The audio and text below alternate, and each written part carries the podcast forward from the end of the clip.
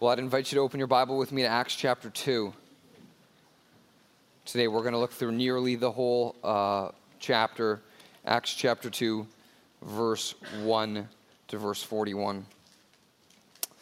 There were a few times in ancient Jewish culture where people from all across the world would gather together at Jerusalem, the capital city where the temple of God was. Think about the visitors that are going to go to Miami next week to see the Super Bowl from all across the world. Think about the visitors who are going to go to Tokyo this summer to see the Olympics from all across the world. Pentecost was one of those festivals that the Jews observed that brought the world to Jerusalem. Uh, it was a festival, a festival where uh, the people would bring the first share of their crops from the harvest to Jerusalem to offer as a um, offering to the Lord. Jesus' disciples were there in Jerusalem at Pentecost. Just a couple days ago, before that, Jesus had given his disciples a charge. They had a job to do. They were going to be his witnesses of his name and his resurrection across the world. But he told them to wait. They were going to go and be witnesses, but they needed to wait in Jerusalem for the Holy Spirit to come so they could have the power to witness. Pentecost arrived. The world was at their doorstep, and the power of God would come. Pentecost used to be remembered uh, used to be remembered as a celebration of the first harvest of the food gathered for the season, but now, after this event, it is remembered as the first harvest of souls that are gathered into the kingdom of God in the church. At Pentecost, the Apostle Peter powerfully proclaimed that Jesus is the only supreme Savior that the world desperately needs. And 3,000 people put their faith in Jesus. Today, we want to ask two questions about this event. The first, why? Why were so many people so convinced about Christ? And then also, we want to ask what? What reasons do we have to believe in him today? So, as we do, would you stand together with me to read the scriptures? Today, we're going to read a portion of this passage, chapter 2, verse 1 to 4, and then verse 17 to verse 21. This is God's word. It speaks to us today, and this is what it says. When the day of Pentecost arrived, they were all together in one place. And suddenly there came from heaven a sound like a mighty rushing wind, and it filled the entire house where they were sitting and divided tongues as of fire appeared to them and rested on each one of them. And they were all filled with the Holy Spirit and began to speak in other tongues as the Spirit gave them utterance. Verse 17. And in the last days it shall be, declares God, that I will pour out my Spirit on all flesh, and your sons and daughters shall prophesy. Your young men shall see visions, your old men shall dream dreams even on my male servants and female servants. In those days I will pour out my spirit, and they shall prophesy. And I will show them wonders in the heavens above, and signs on the earth below blood, and fire, and vapor of smoke. The sh- sun shall be turned to darkness, and the moon to blood before the day of the Lord comes, the great and magnificent day. And it shall come to pass that everyone who calls on the name of the Lord shall be saved. You can take your seats, church. Peter powerfully proclaimed that Jesus is the only supreme Savior that all the world needs, and 3,000 people put their faith in him, in Jesus. Why? Why were they so convinced? What? What reason do we have to believe today?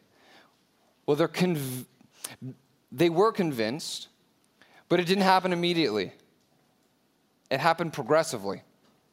At first, they were just confused. People from all across the world gathered together at Jerusalem and they heard who people who they know were Jews from a small region in Israel, Galilee, somehow speaking international languages from places that they've never been to and languages that they've never heard. How? Let's keep reading the text, chapter 2, verse 5. Now there were dwelling in Jerusalem Jews, devout men from every nation under heaven, and at this sound the multitude came together. And they were bewildered, because each one was hearing them speak in his own language. And they were amazed and astonished, saying, Are, all, are not all of these speaking Galileans? How is it that we hear each of us in his own native language? Parthians and Medes and Elamites and residents of Mesopotamia and Judea and Cappadocia Pontus and Asia, Phrygia and Pamphylia, Egypt, and parts of Libya belonging to Cyrene, and visitors from Rome, both Jews and proselytes, Cretans and Arabians. We hear them telling in our own tongue the mighty works of God. And all were amazed and perplexed, saying to one another, What does this mean? But others, mocking, said, They're filled with new wine this happened, they had utterances of other languages that they've never heard before from places they've never been before because of the miraculous power of the Holy Spirit that came upon them. Finally, God fulfilled his promise and baptized these early disciples in the Spirit. Now, I want to briefly share that there is a difference between the baptism of the Spirit and fillings of the Spirit. I want to share four things about the difference between these two, and they'll be pretty quick, but this is so important that after Easter, for two weekends, we're going to take two weekends set apart to learn the specifics in detail of who is the Holy Spirit and how can I, day by day, live by the Spirit. But briefly, I want to explain the difference between baptism of the Spirit and filling of the Spirit. We believe that for each believer, there is one spirit baptism that happens immediately upon conversion. We believe that each believer needs regular, ongoing filling of the Spirit, which is different than spirit baptism. We do not believe speaking in tongues is required evidence of spirit baptism. We do not believe there's a gap of time between conversion and spirit baptism. This was a unique thing that happened to them here, but 3,000 people would then hear the gospel, and 3,000 people would receive the promise of the Holy Spirit. And that's what's key here. God kept his promise and poured out his spirit in power. And when he did, two things happened that have deep significance, that show that there's a new way now that God relates to his people. We see these, this deep significance in the two things that happened the mighty rushing wind, the sound like a mighty rushing wind, and the divided tongues of fire, flames of fire that rested on each individual. The wind of God is regularly connected in the scripture with the breath of God that gives life. The scripture holds that God created man out of dust. And he fashioned the man and formed the figure of the man. But even though the form was there, there was no life because there was no breath. But then God breathed on him and he became a living creature, a living human. And here, the wind of God, the breath of God by the Spirit of God rushes upon these people, and they are filled with new life. In a manner, they are recreated as new humans, formed not after dust, but formed after the image of Jesus. New life. And then flames of fire rested on each individual, the fire of God the fire of God signifies God's holy and powerful presence. God's presence would often in the Old Testament be revealed through the midst of fire, like when Moses met God's presence on Mount Sinai at the burning bush. Moses came upon a bush that was consumed with fire, but the bush itself wasn't being burnt up. And he heard a voice from the book that says, Take off your sandals, for you are standing on holy ground. The old way that the Lord met with his people and people interacted with his presence was they had to go to a specific place to interact with his presence. Moses was at Sinai and was on holy ground, but now each one of them were themselves holy ground because the fire rested on them. And just as the fire consumed the bush, but didn't rely on its fuel from the bush, but was sustained by its own power, so now, with the Spirit in us, you're filled with divine power, Christian, by the person of the Holy Spirit. And that power does not depend on you at all. Christian, this gift is for you, promised by God in the person of the Holy Spirit. And in Him, through faith in Jesus, you have new life and you have divine power. But that might not be the way that you're feeling today. Your passion for Christ might feel quenched. You may feel like a pile of dry bones that has no breath in it.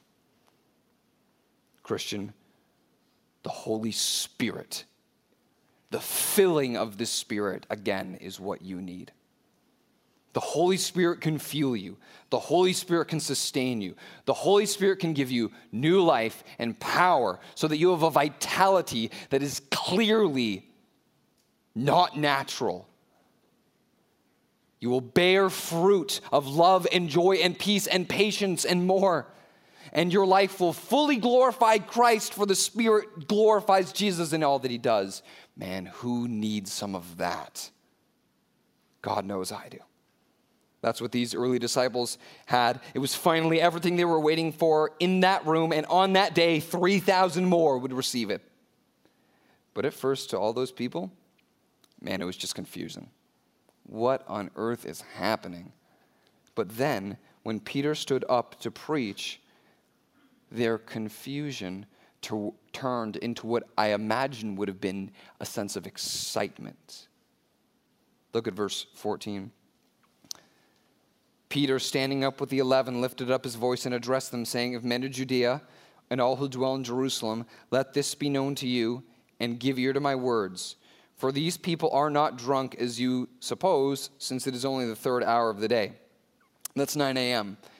Pretty good idea at the 9 a.m. service for a preacher to step up and be like, just so you know, I'm not drunk right now. So clearly, saying like, listen, this isn't a natural thing, this is a supernatural thing. And the passage we already read before is a reference to Joel chapter 2, verse 28 to 32. Peter is essentially saying, God promised this would happen. God promised that He would pour out His Spirit. And there's a specific time that these Jews were actually waiting for when they knew God would pour out His Spirit. It says it in verse 17 In the last days it shall be that I will pour out my Spirit. That term, that time, last days, is really important. And I think would have created a sense of excitement in them. And then also in verse 20, before the day of the Lord comes. What would follow the pouring out of the Spirit in the last days would be a day called the day of the Lord. And I think this term would have also given the Jews a sense of excitement as well. Why? The last days were a time where the prophets of old told the people of Israel that the promised king that you've been waiting for would come and would liberate you from the oppression that you feel, which is so felt by the Jews of that time because they were not living like the nation they were supposed to be. They were supposed to be independent, free, and even the envy of all other nations and rule all other nations. But right now, the Roman Empire and the Caesars ruled over them. And they heard the last days are here and the day of the Lord is coming. It would have been kind of like hearing, the new era you've been waiting for has arrived, and the new world you are longing for is coming. New era, the last days. New world, the day of the Lord. What's the day of the Lord? Well, it's a time within the last days. The prophets talked about it as a great and awesome day, a fearful day where God would judge all those who oppressed his people and oppressed the vulnerable. The day of the Lord was a day of retribution where justice would finally be served and there would be equity on the earth. It was a day of retribution, and the Jews are thinking, finally, the Romans are going to get what they deserve. And it was a day of restoration. Following the day of the Lord, the prophets promised that the kingdom that God promised to Israel, the glorious kingdom, the prosperous kingdom, the kingdom that would rule over all other kingdoms, it would arrive and the liberating king would be enthroned and govern over his world and his people forever. The new world has arrived, the new world is coming. These Jews were, it, was everything that defined their national identity, it was their entire hope. And they were told it was here. But what they didn't realize that there was, a, was that their excitement was hollow and empty because they had a distorted view of themselves and a distorted view of who the true liberating king actually was. They thought they were the oppressed people who deserved restoration, but actually, Peter would tell them, You are the oppressors. And the king that you've been waiting for, he already came and you murdered him. That excitement was crushed by hopeless distress. They were confused, that turned to excitement, but then they became hopelessly distressed. Look at verse 22. Men of Israel, hear these words Jesus of Nazareth a man attested to you by God with mighty works and wonders and signs that God did through him in your midst. As you yourselves know, this Jesus was delivered up according to the definite plan and foreknowledge of God. You crucified and killed by the hands of lawless men. God raised him up, loosing the pangs of death because it was not possible for him to be held by it. See, the Jews had a profile a list of things they were looking for in this promised liberating king who would inaugurate a new era and set up a new world. Top of that list was that he would be a warrior liberating king, like the greatest king of Israel, the most famous king of Israel, King David. And he would actually be a son, a descendant from the family of David. But they didn't realize that it was actually Jesus. And Peter, refers to two passages in the Psalms written by David himself that foretell two things would happen to this future liberating warrior king that would prove that that is the king. Number one, they would not experience corruption of their body, death wouldn't be able to hold them. Number two, they wouldn't just have a throne on earth, they would ascend into heaven and have a throne at the right hand of God. Look at the text with me, verse 25. David says concerning him, I saw the Lord always before me, the future promised liberating king he's talking about. For he is at my right hand that I may not be shaken. Therefore, my heart was glad and my tongue rejoiced. My flesh will also dwell in hope. For you will not abandon my soul to Hades or, not, or let your Holy One see corruption. You have made known the paths of life.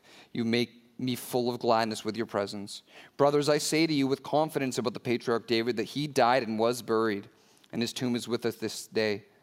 Being therefore a prophet, and knowing that God had sworn an oath to him that he would set one of his descendants on his throne, he foresaw and spoke about the resurrection of Jesus Christ, that he was not abandoned to Hades.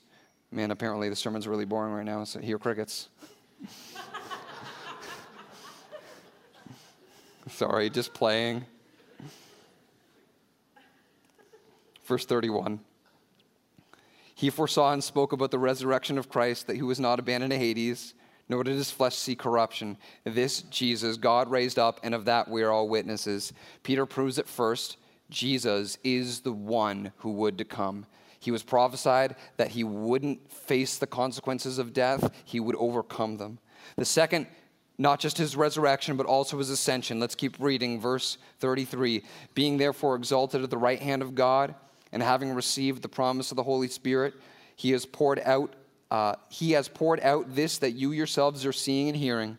For David did not ascend into heavens, but he himself says, "The Lord said to my Lord." David talking about the future liberating king, "Sit to my right hand until I make your enemies a footstool." This is the point Two reasons Peter gives to convince them that Jesus is the promised Christ and King. Number one, David died and was buried, but Jesus rose back to life. Number two, David had a throne on earth in Jerusalem, but there would come a king who would have a throne in heaven. Jesus died and rose back from the life. Jesus ascended to the right hand of the Father. See, the Jews who were hearing this they knew that Jesus was a traveling preacher from Nazareth. They knew that he was crucified, but they thought he was a fraud. It was their plan to see Jesus suffer and die. It was God's plan to bring him back to life and put him on a throne.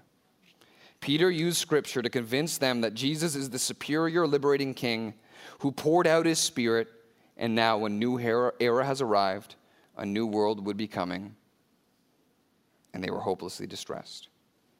Cut to the heart. They finally realized wow, we have a distorted view of ourselves. We're not just the ones oppressed, we are the oppressors.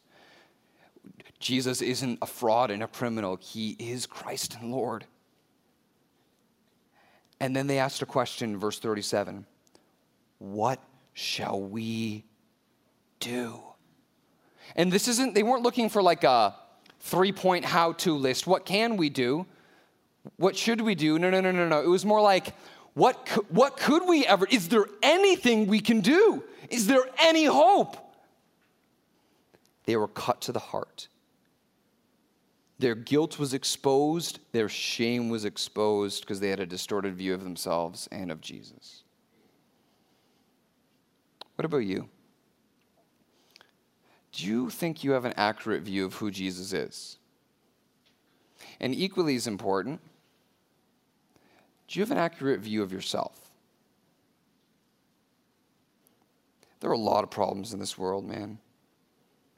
Viruses ravaging through civilizations, tensions in the Middle East creating wars and death that are seemingly unnecessary. Most of us think about the problems in the world as problems that come from the world, but not that I'm a problem. The problem's out there. I'm not the problem. The problem is that I got caught up in the wrong crowd. I'm not the problem. The problem is that the wrong person is in authority in the government. I'm not the problem. The problem is that I was mistreated by my ex. I'm not the problem. The problem is that I was born into a low income family. I'm not the problem. The problem is that I was mistreated by the system. There are a lot of problems in the world.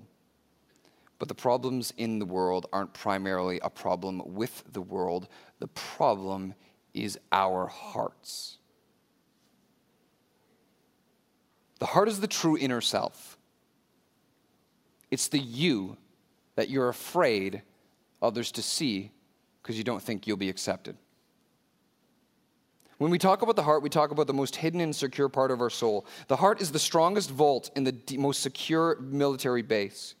It's the strongest password behind the deepest, behind the biggest firewall in the deepest corners of the dark web. When you're dating, it's the last thing you want to share if you share it at all. When you're married, it's the first thing you want to hide when you know you've done something wrong. It's the place where we go to hide our most treasured desires, dreams, and darkest secrets. And we hide these things because we're afraid that if we're actually seen for who we actually are, we won't be accepted because we know the shame of what's in our hearts. You can delete your browser history, but there will always be a backup in your heart. You can hide those purchases by paying with cash, but it will always show up on the credit statement of your heart. You can share those explicit photos of yourself on apps where they disappear in 24 hours, but it will always be screenshot on your heart. You can leave your past in another country, but wherever you go, it will always be there as co pilot in your heart. The problem isn't out there, the problem is here. We have a distorted view of ourselves and a distorted view of Jesus. But there's good news. The good news is that God is a loving Father who loves you, and you can trust with your whole life. You can trust that He's for your good and for your happiness. He created us to live in harmony with Him. And in harmony with Him, we were in purity of childlike innocence without fear and without shame, completely open and completely bare. But in the first generation of humanity and every generation since then, we have all bought the lie that God doesn't love us, that He can't be trusted, and that we need to make our own decisions for our lives. That's sin.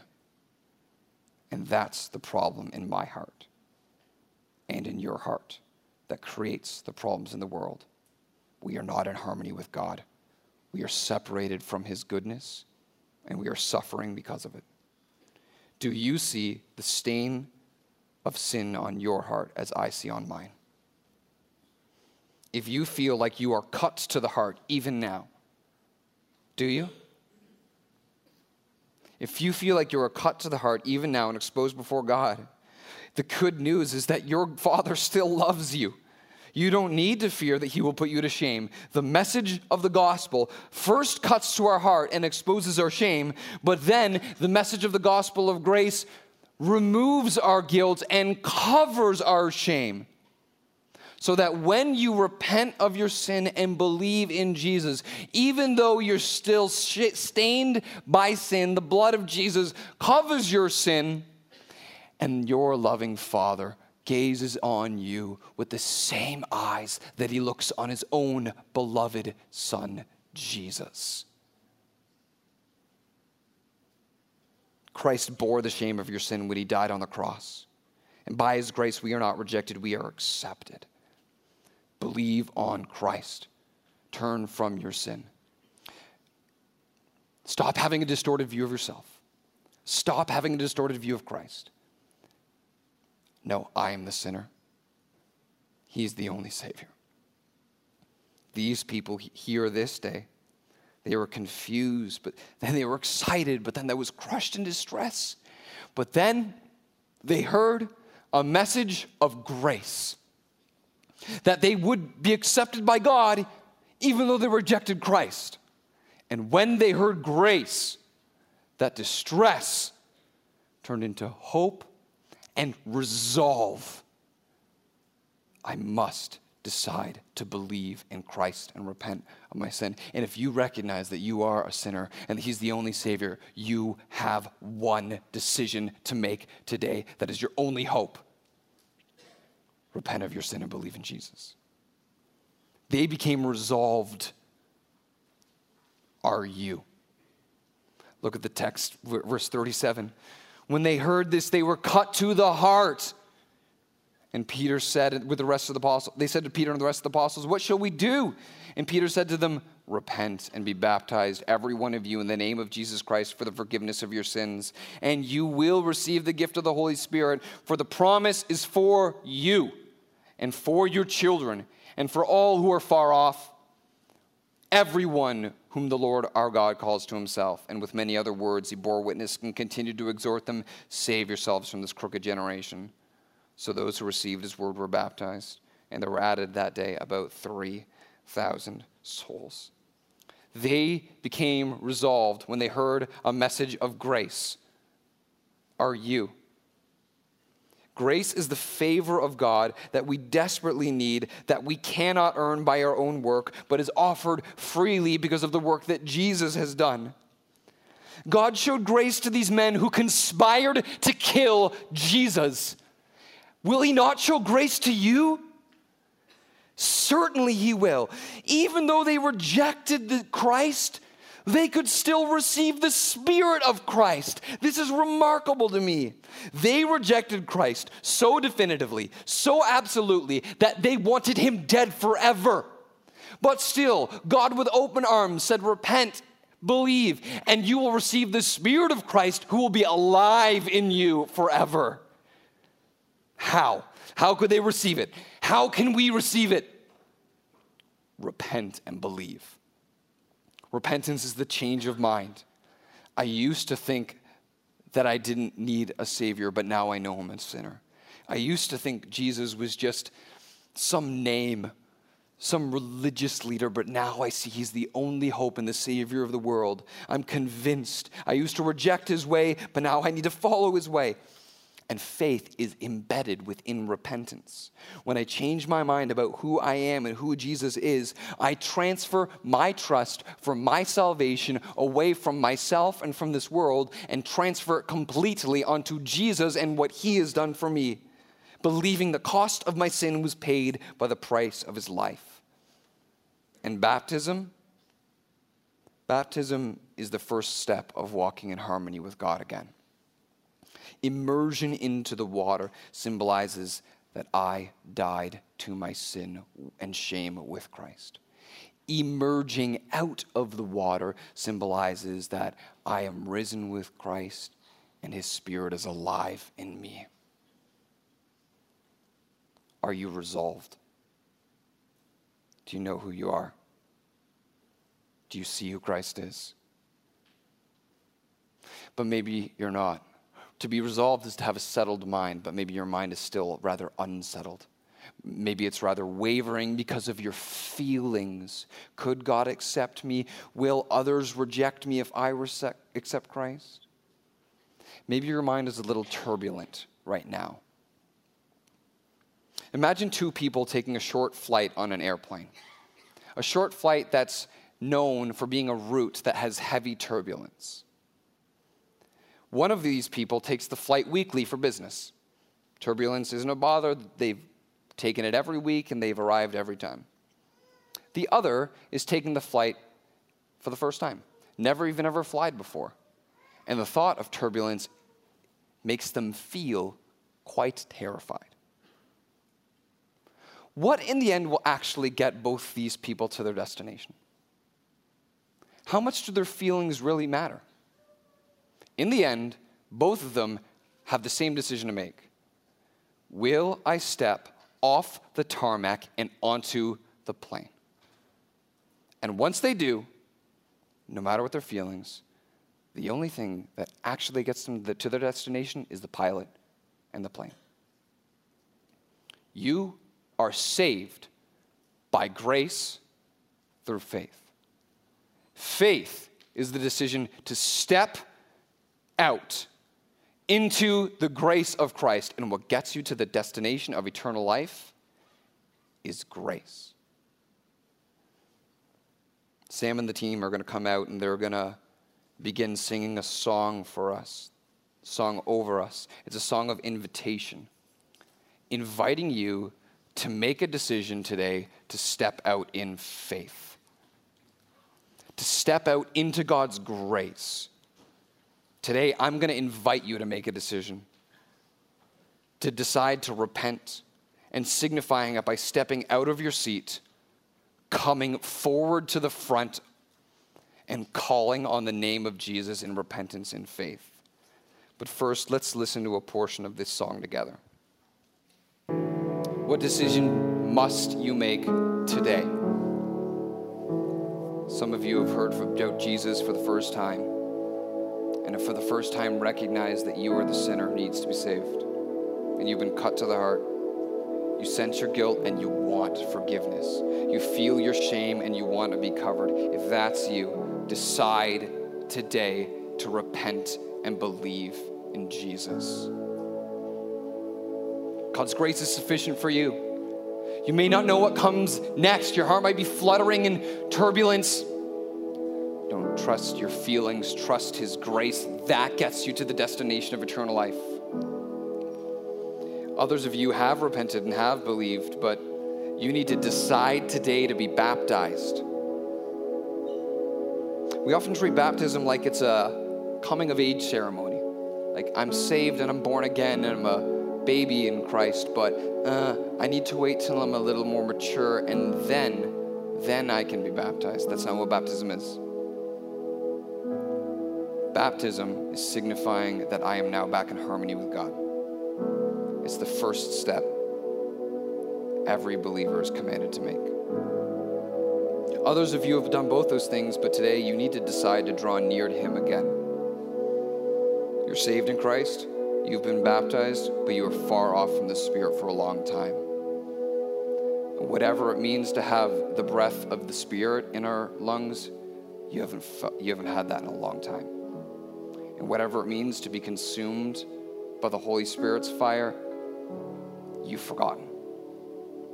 No passion, no breath living by yourself in your own power, burnt out, dry bones.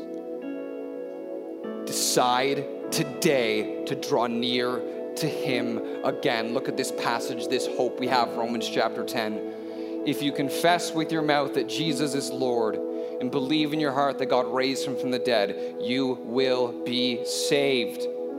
For with the heart one believes and is justified, and with the mouth one confesses and is saved. For the scripture says, everyone who believes in him will not be put to shame. You may have been ignoring his voice for so long because you're afraid of your shame. Christ bore your shame, and he's ready to cover it with his righteousness and his grace. Decide today to repent and believe. Decide today to be baptized. Decide today to draw near. While this song is playing, I'm going to invite you to step out, come forward to the front, and call on the name of Jesus with repentance and faith. You may think, do I really need to move? Can I just do that here in my seat? Do I really need to walk from the back of the room to the front of the room to do this? Um, no. Following Jesus isn't about a one time decision, it's about lifelong discipleship.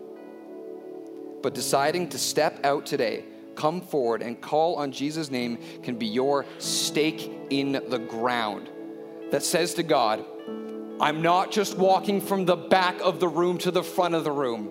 I'm finally walking out of the darkness and into your light.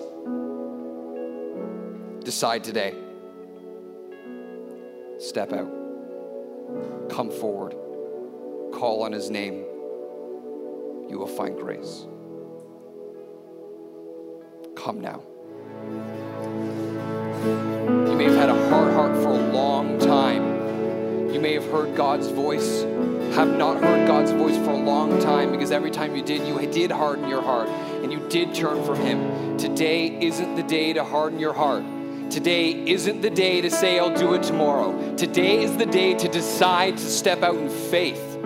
So if you're still hardening your heart and saying, but there's people in front of me and I'm the middle of the row, or come, find His grace. Still come now.